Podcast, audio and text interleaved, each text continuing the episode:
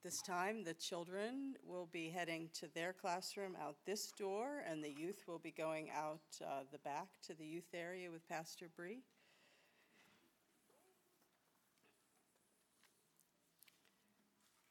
As they uh, go, I invite you to just uh, once again pray briefly um, with me.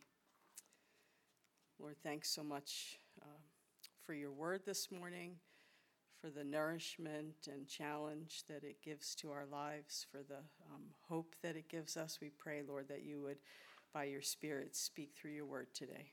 In Jesus' name, amen.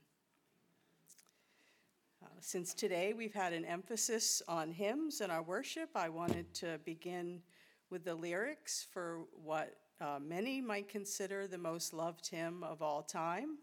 Maybe you can guess what that is. Um, as it was his practice to write hymns to go along with his sermons, Amazing Grace was written by John Newton to illustrate a sermon on New Year's Day in 1773 Newton was the 18th century sea captain of English slave ships who experienced conversion and then left that evil life, later becoming a Christian preacher and composer. So these are the words that he wrote that inspire us Amazing grace, how sweet the sound that saved a wretch like me. I once was lost, but now am found, was blind, but now I see. 'Twas grace that taught my heart to fear, and grace my fears relieved. How precious did that grace appear the hour I first believed. Through many dangers, toils, and snares I have already come.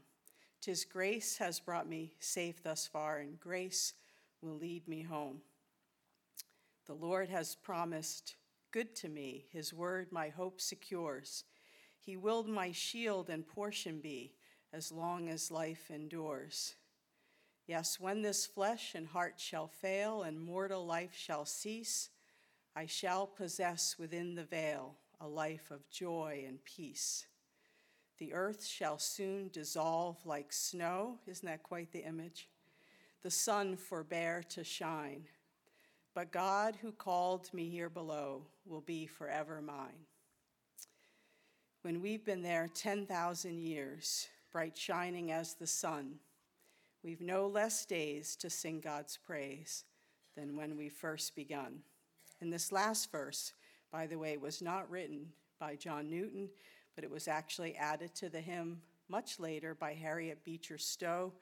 Um, she brought Newton's hymn into her uh, abolitionist novel in the 1850s, Uncle Tom's Cabin, and she actually borrowed the words from that stanza from another hymn, and that other hymn that she borrowed from contained 50 stanzas, so I guess it was okay to borrow one of them. Um, the scriptural undergirding of this hymn runs throughout it, doesn't it? But the first stanza of the hymn in particular um, seems to me to be remarkable in how many scriptures could be referenced in just those four simple lines. Amazing grace, how sweet the sound that saved a wretch like me.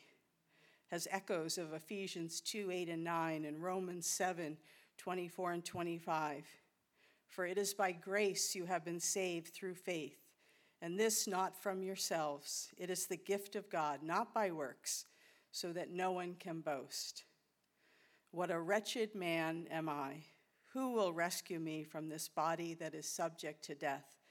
Thanks be to God who delivers me through Jesus Christ our Lord. And then he goes on, I once was lost, but now am found, which has echoes of Luke 15, the um, chapter that's filled with Jesus' narratives of lost things being found the parable of the lost sheep, the parable of the lost coin, and the return of the lost son.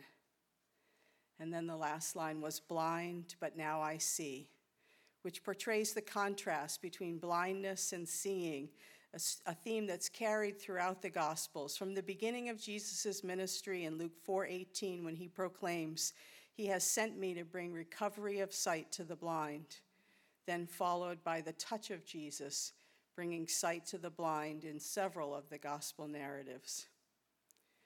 So, as I said, the hymn was written by Newton to illustrate a sermon that he was preaching on New Year's Day in 1773. Surprisingly, though, even though there's many New Testament passage themes running through it, it wasn't a sermon on a New Testament passage. It was a hymn actually written for a sermon on 1 Chronicles 17, 16 to 17, which says, Then King David went in and sat before the Lord, and he said, Who am I, Lord God, and what is my family, that you have brought me this far? And as if this were not enough in your sight, my God, you have spoken about the future of the house of your servant. You, Lord God, have looked on me as though I were the most exalted of men. That's what the sermon was on, and that's what this hymn was written about. The hymn gave voice to King David's thankfulness at God's grace and the covenant promise of a kingdom that would endure through all generations. And so, in the six stanzas of the hymn that he wrote, the story of grace moves from conversion to providence to the hope and peace as he passes within the veil of death. This beloved hymn captures the riches of God's grace and the promise of an everlasting future of the house of David which we know was fulfilled in Jesus, even though the hymn never mentions Jesus' name. The hymn also hints of Newton's own conversion experience, seen in the use of his word wretch and the literal, literally wretched life that Newton had left behind. Newton had a lavish perception of God's grace because he himself had experienced it. And he had once written that Jesus has unsearchable, inexhaustible riches of grace to bestow. God's grace is amazing. God's grace is amazing. And the riches of his grace are unsearchable, unfathomable, immeasurable, inexhaustible, incomparable.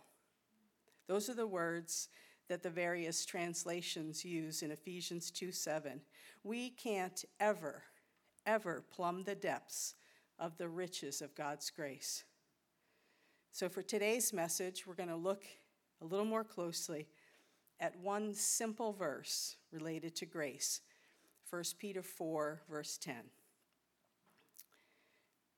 think it's going to be up on the wall. Oh, it is up on the wall. Each of you should use whatever gift you have received to serve others as faithful stewards of God's grace in its various forms. Last Sunday, if you weren't here, Pastor Hank preached a wonderful sermon from Malachi 3 related to giving. Listen to it if you haven't yet. But in it, he shared a bit about what it means to be a steward a steward is a manager, someone entrusted with the care and oversight of something. According to William Barclay, in the ancient world, the steward was very important. He himself might have been a slave, but his master's goods were in his hands. The steward knew well that nothing of the things over which he had control belonged to him. They all belonged to his master and in his administration of them, his one duty was to consult his master's interests, and in everything he did, he was answerable to his master. The Christian, he says, must always be under the conviction that nothing he possesses of material goods or personal qualities is his own, that everything he possesses belongs to God, that he must ever use what he has in the interests of God, as God would use it, and that he is always answerable to God. If that be so, the Christian will be certain that all he has must be used in the service of others. The word that's translated as gift here in verse 10 is the Greek word charisma. We've uh, adopted that word into the English language to mean something different, but in the Greek, it means gift. And it's the same word that's used in Romans 12 and in 1 Corinthians 12 for gifts of the Spirit. Charisma, gifts, come from the root word charis, which is the word for grace. So the verse essentially says, each of you should use whatever grace gift or spiritual gift you have received to serve others as faithful stewards of God's grace in its various forms. Well, there were two main kinds of stewards in the ancient world. One was the person who managed the actual estate, the property, the buildings. The other was called the dispensator or the dispenser. And this person managed all of the domestic details of the household. Perhaps then we should understand that as we use our spiritual gifts to serve others, we literally dispense God's grace to the world. From this small verse, we've unpacked a bit of the meaning of gift and steward. But the word in this verse that I find the most interesting as we think together about grace today is the Greek word, and I'm not very good at pronouncing Greek, but it's like poikilos. Poikilos. It's a word that's used to describe the grace that we are to steward. In the NIV, it's the part that's translated in its various forms. That's that word, poikilos. I came across this word. I forgot to bring it up with me. It's on my chair back there.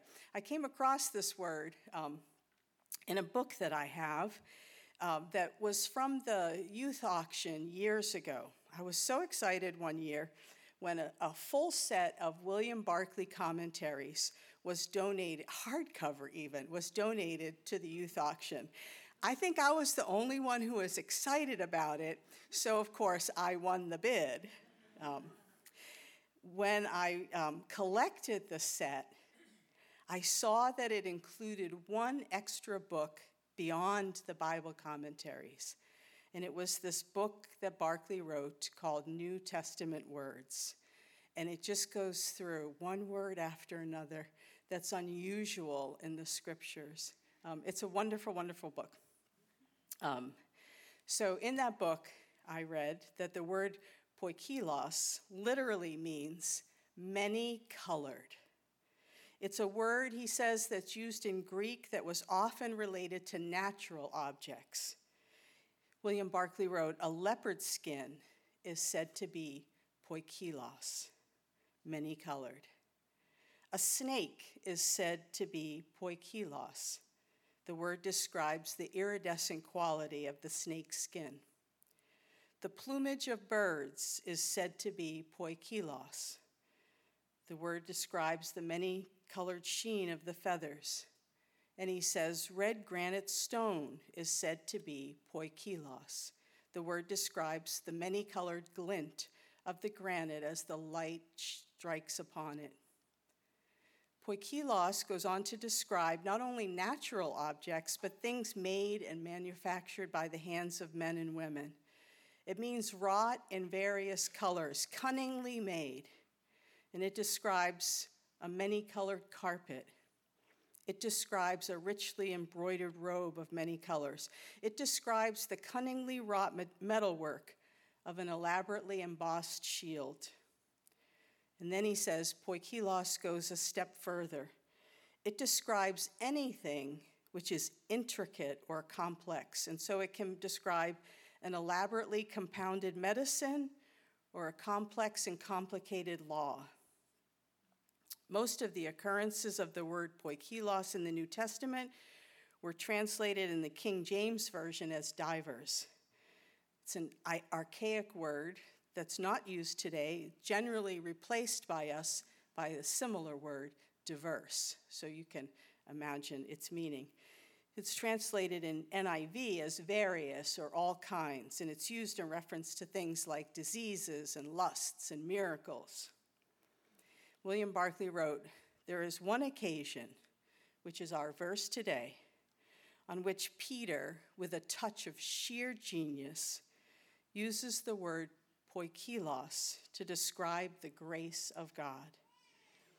The King James Version translates it the manifold grace of God, as does the New Revised Standard Version. When we remember what poikilos means, he says, This is a tremendous thought. And then he continues To speak of the grace of God as poikilos, multicolored, means that there is no color in the human situation which the grace of God cannot match. Isn't that an amazing line? There's no color in the human situation which the grace of God cannot match. It matters not whether a person is living in the gold of the sunshine of joy or success or in the somber black of sorrow and pain. There is that in the grace of God which can match his or her situation. He says, No possible situation can arise in life which the grace of God cannot match and answer. Praise God. And then he continues even further. Poikilos means artful, clever, resourceful. Therefore, to speak of the grace of God as poikilos means that no possible problem can arise to which the grace of God cannot supply the solution. No possible task can be laid upon us which the grace of God cannot find a way to do. There is no possible set of circumstances, no possible crisis, emergency, or demand through which the grace of God cannot find a way, and which the grace of God cannot tri- triumphantly deal with and overcome. There is nothing in life with which the grace of God cannot cope. This vivid word, poikilos, leads our thoughts straight to the many colored grace of God, which is indeed sufficient for all things. As I've been thinking this week, um, defining grace is not the simplest of tasks. We use the word in so many ways. Banks give a grace period. Politicians and celebrities fall from grace. In musical notation, there's a grace note. A ballet dancer is said to be full of grace. So when God talks about grace, what does he mean? The Greek word for grace, charis, as we've said, is the root word for gift. It's God's unmerited favor, God's gift to us, not something that we can earn. Uh, many times in my life, I've heard preachers remind us that there's not a single thing that we could do that would make God love us less. Maybe I should say that again, just in case there's somebody here today doubting that God loves you because of your sin. There is not a single thing that you could do that would ever make God love you less. His love is steadfast, immovable. But the flip side of this statement is just as true, my friends. There's not a single thing that you could ever do that would make God love you more. That's grace. So, a popular way of explaining grace um, that I remember hearing in my probably my teen years is the acrostic G R A C E God's riches at Christ's expense. And one of my favorite explanations or descriptions of grace was given by one of my Bible professors in college. I think it was in my Life and Letters of Paul class, and somebody must have asked, like, what's the difference between grace and mercy? And the professor used Charles Schulz's peanut characters to explain. He said, Mercy is what God gives to Charlie Brown because he can't help himself. Grace is what he gives to Lucy because she doesn't deserve it.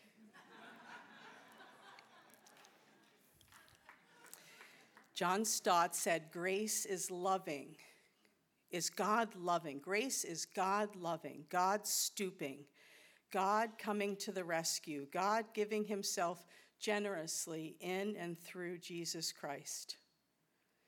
One writer has said, Grace is not a gift that God packages and bestows on us in creation. Grace is God's presence to create, heal, forgive, reconcile, and transform human hearts, communities, and the entire creation. Wherever God is present, there is grace. Grace brought creation into existence. Grace birthed human beings, bestowed on us the divine image, redeemed us in Jesus Christ, and is ever transforming the whole creation into the realm of God's reign of compassion, justice, generosity, and peace. Well, there are countless hymns that reflect on God's grace in addition to Amazing Grace and the others that we sang this morning. When we sing, Come Thou Fount, we say, Oh, to grace, how great a debtor daily I'm constrained to be. Let thy goodness, like a fetter, bind my wandering heart to thee or grace greater than our sin, in which we sing, Marvelous grace of our loving Lord, grace that exceeds our sin and our guilt. Or one of my favorites, Charles Wesley's hymn, Oh, for a thousand tongues to sing. Oh, for a thousand tongues to sing, my great, my, well, my paper says my dear Redeemer's praise. I say my great Redeemer's praise the glories of my God and King, the triumphs of his grace. My gracious Master and my God, assist me to proclaim, to spread through all the, worth, the world abroad, the honors of thy name. The brothers Charles and John Wesley seem to grasp the multifaceted, multicolored grace of God. Um, besides all that they wrote in their hymns, they taught and preached that there's prevenient grace, grace to prepare us, that there's justifying grace, grace to redeem us, and that there's sanctifying grace, grace to shape us. I was thinking this week how, how to explain prevenient grace, um, the grace that prepares us, the grace that helps us to be drawn to God, that draws us to open our hearts to Jesus. And as I was thinking about it, a memory from my high school years flooded my mind. The Barnum and Bailey Circus was performing in Boston, and I got to go see them. And I thought this was going to be just the most wonderful thing. And it was a torturous event to me the most fascinating and the most frightening part of the evening was the trapeze artist segment. Even just thinking about it all these years later makes me catch my breath. If you've been to a circus, you've seen them too, high in the air, doing spectacular things. I was so drawn to watching them and hated watching them at the very same time. I was literally on the edge of my seat, terrified that somebody would miss. One of the artists would already be in motion before another would do part of the act. The first motion, in and of itself, was nothing spectacular. That seems to me to be like prevenient grace preparing the way for the spectacular to occur. By God's grace, the Holy Spirit is present in our lives, drawing us closer to Christ through an experience that causes us to think more deeply about spiritual things, or through the loving support of a friend, or through the modeling of faith by another person or through a sermon that sounds like God speaking directly to us, through seeing God's majesty in nature, and and the list could go on. Think back for a minute to the parable of the lost son in Luke 15. He was feeding slop to pigs in the field, so hungry that he was longing to feed himself with what the pigs were eating. And Luke tells us that through that experience, through the feeding of the pigs, Luke says he came to himself. He came to his senses, some translations say. And he made the decision at that moment to return to the Father. That experience with the pigs could be an example of God's prevenient grace, the grace that draws a sinner home. The second, time, second type of grace is justifying grace, the grace that redeems us accepting the gift of salvation through repenting of sin and putting our faith not in ourselves, but in Jesus. We experience new birth and new life. And Ephesians 2 paints this beautifully for us, especially in verses 4 and 5. It says, Because of his great love for us, God, who is rich in mercy, made us alive with Christ, even when we were dead in transgressions. It is by grace you have been saved. And it's just a few verses later in that same passage that remind us that we're not saved by anything that we can do, that it's only by grace through faith. This is an important word for anyone not yet in Christ to know that all you need to do is to yield to God's grace. Every other religion in the world is about doing. Every other religion requires that you do something, while Christ, when he said, It is finished, has already done all that is needed.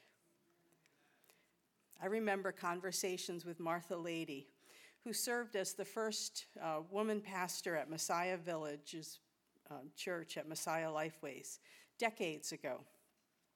And I remember talking with her and her saying how surprised she was by how many older people, as their lives were drawing to a close, did not have the assurance of their salvation, wondering if they had done enough to be welcomed by the Lord.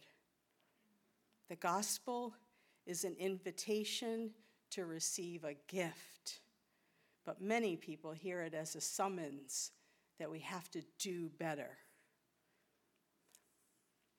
I've shared before um, in other sermons that my father was a wretch to use John Newton's word. I like that word.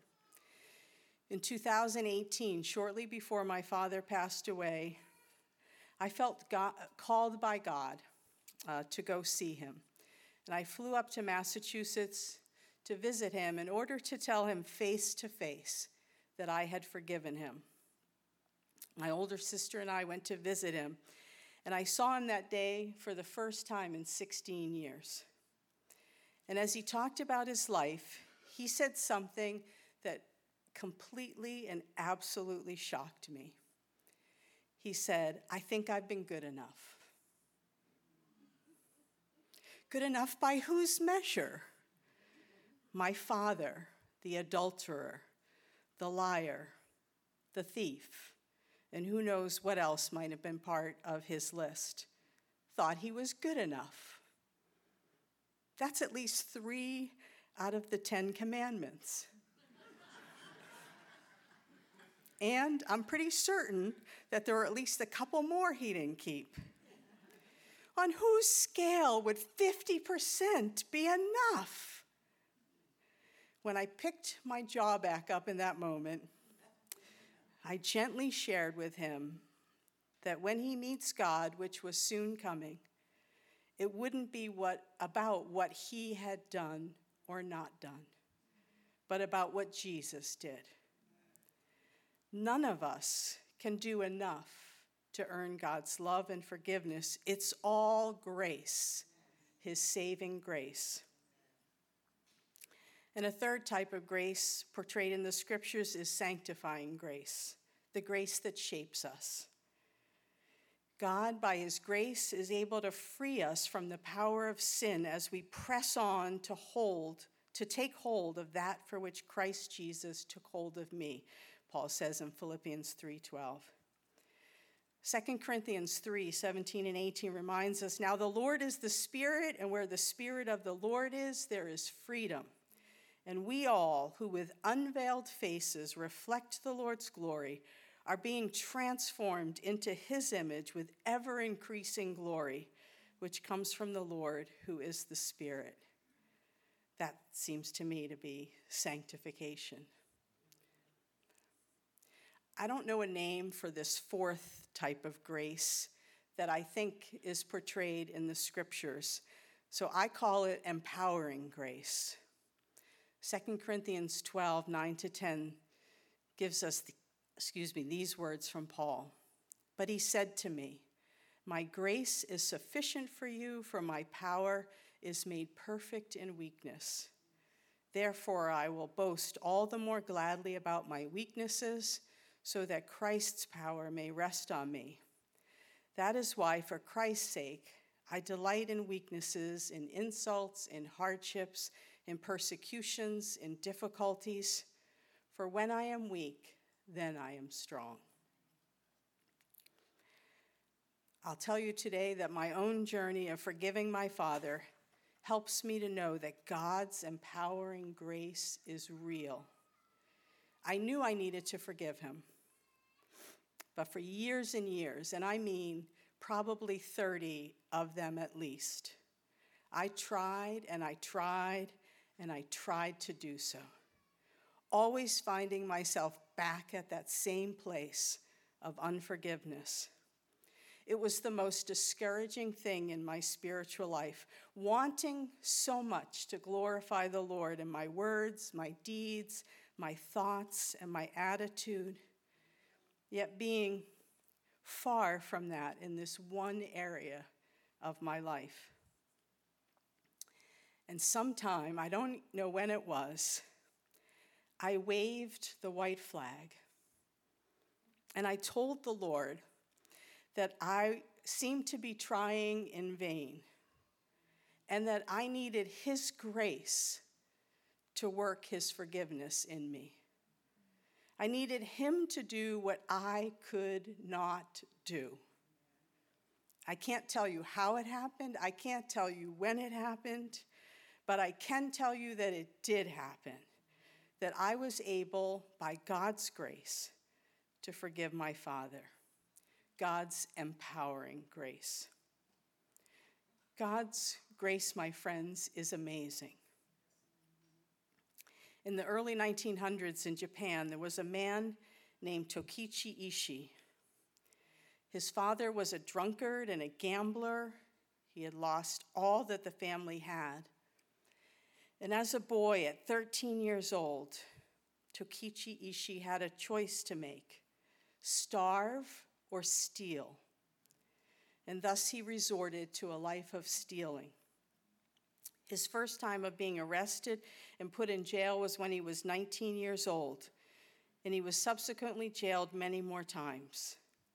And there in jail, he was exposed not just to petty thieves like himself, but to hardened criminals, and he learned more and more from them about how to actually commit crimes.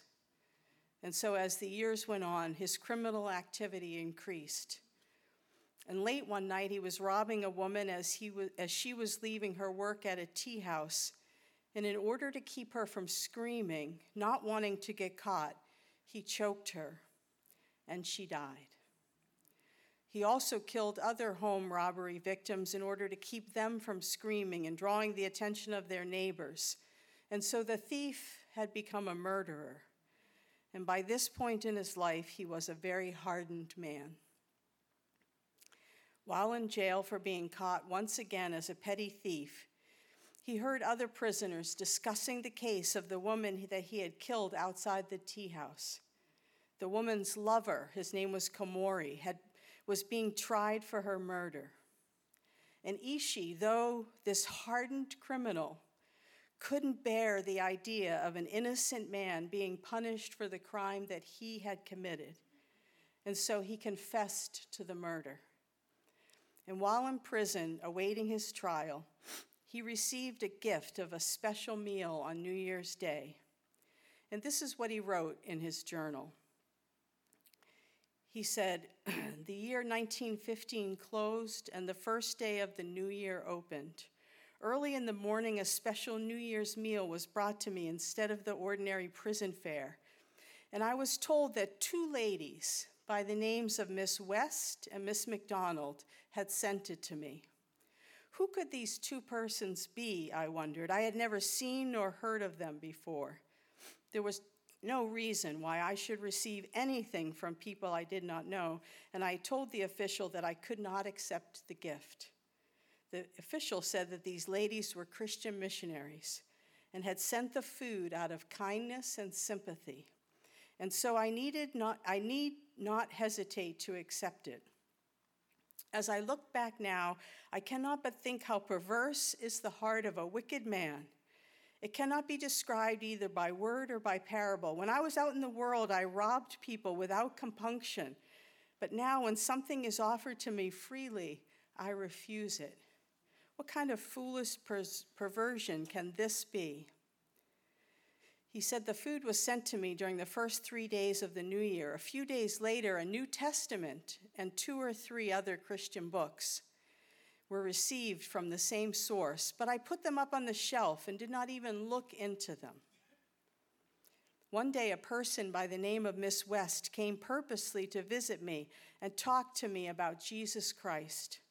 I shall tell you exactly what I thought at that time. When I was out in the world, I had not listened seriously even to talks about my own religion, so naturally, I had never wanted to hear about Christianity.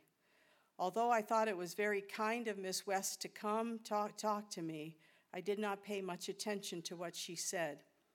Of course, I behaved with decorum as the occasion demanded. These visits continued from time to time.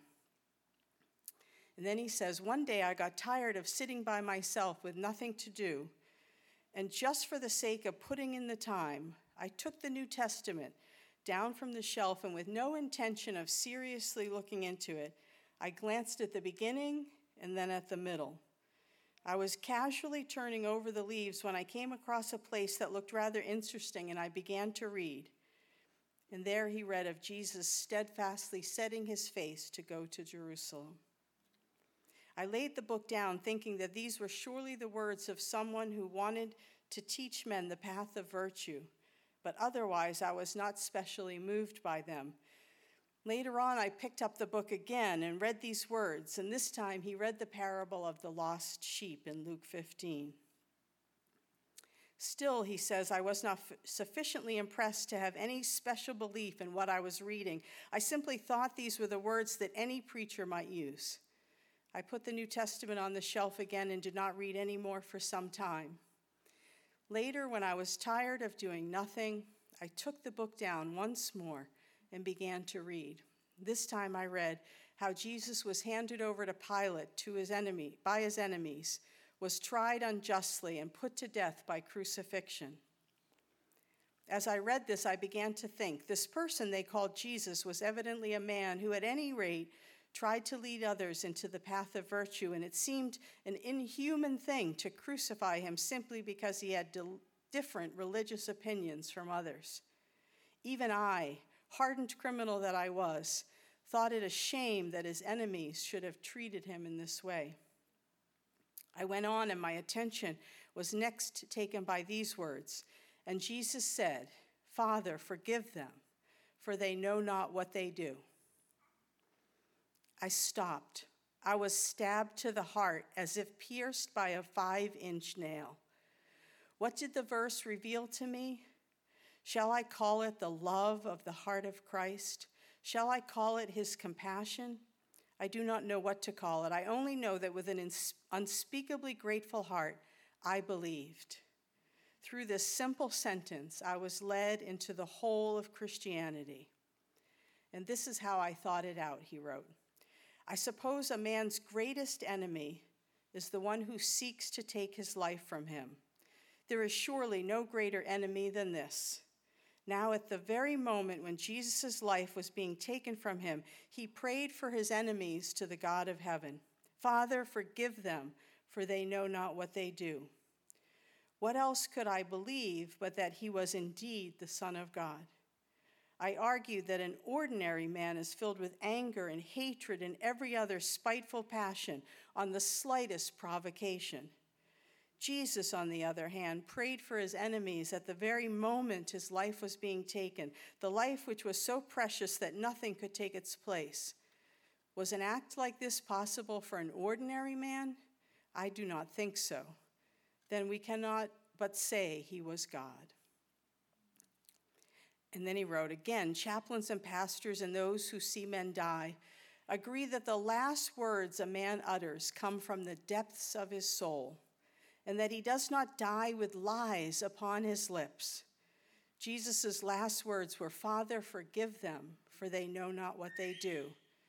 And so I cannot but believe that they reveal his true heart. And then he said, I wish to speak now of the greatest favor of all, the power of Christ, which cannot be measured by any of our standards. I have been more than 20 years in prison since I was 19 years of age, and during that time I have known what it meant to endure suffering, although I have had some pleasant times as well. I have passed through all sorts of experiences and have been urged often to repent of my sins. In spite of this, however, I did not repent, but on the contrary became more and more hardened. And then, by the power of that one word of Christ's, Father, forgive them, for they know not what they do, my unspeakably hardened heart was changed, and I repented of all my crimes. Such power is not in man. That is God's amazing grace. Tokichi Ishii went to trial for the woman's murder, but without any evidence, he was acquitted. Most people would have been relieved, but the acquittal disturbed him terribly as he couldn't bear the thought of an innocent man being punished for his crime. And so he appealed his acquittal. And in his new trial, provided more evidence that he had indeed committed the murder and other unsolved murders as well. And in the second trial, he was found guilty and sentenced to lose his life. He spent his remaining days in prison experiencing God's grace.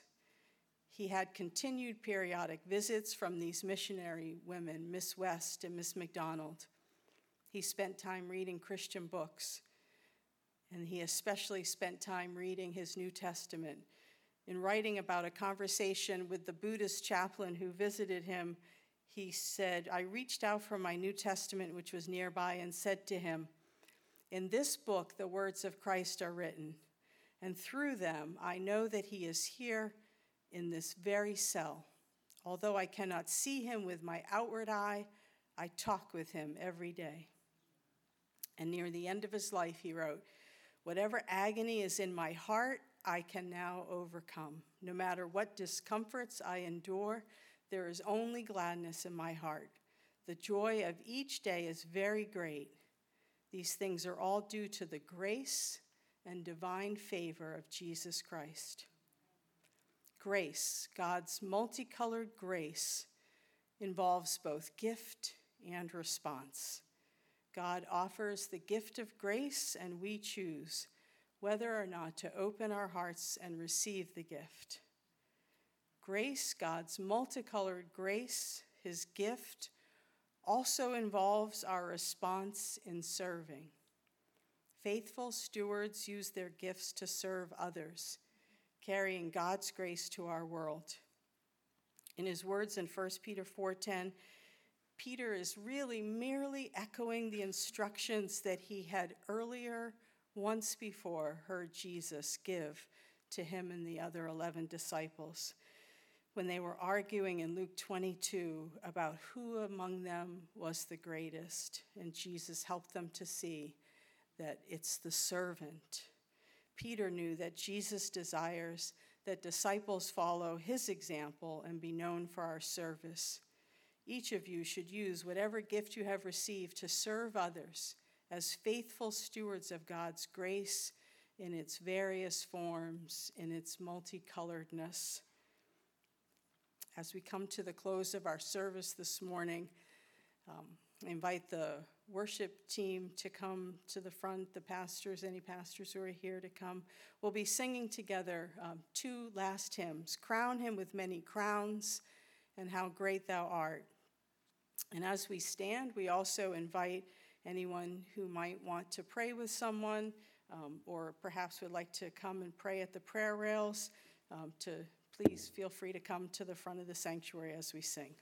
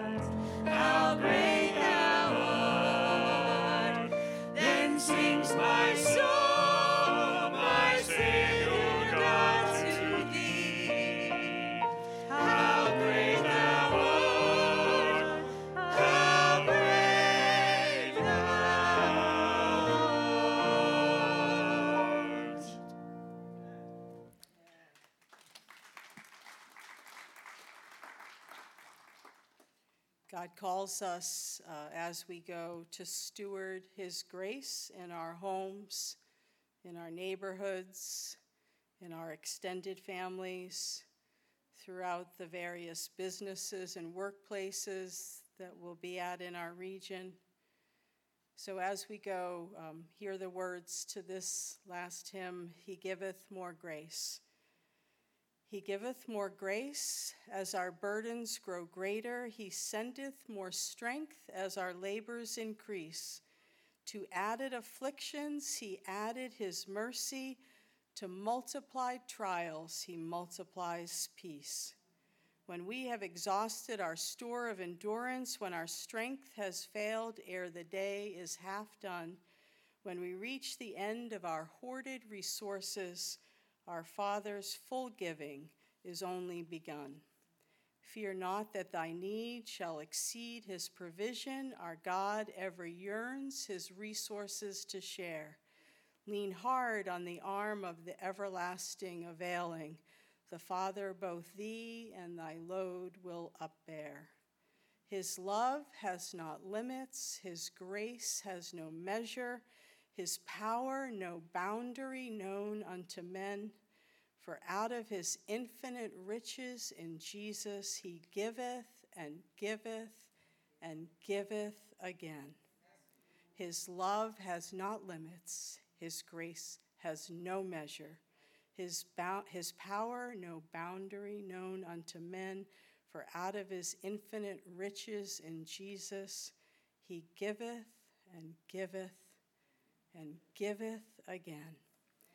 Help us, God, to receive your grace and help us to live out your grace, we pray. Amen. And Paul closed most of his letters to the churches with these words Grace be with you. Grace be with you, my friends.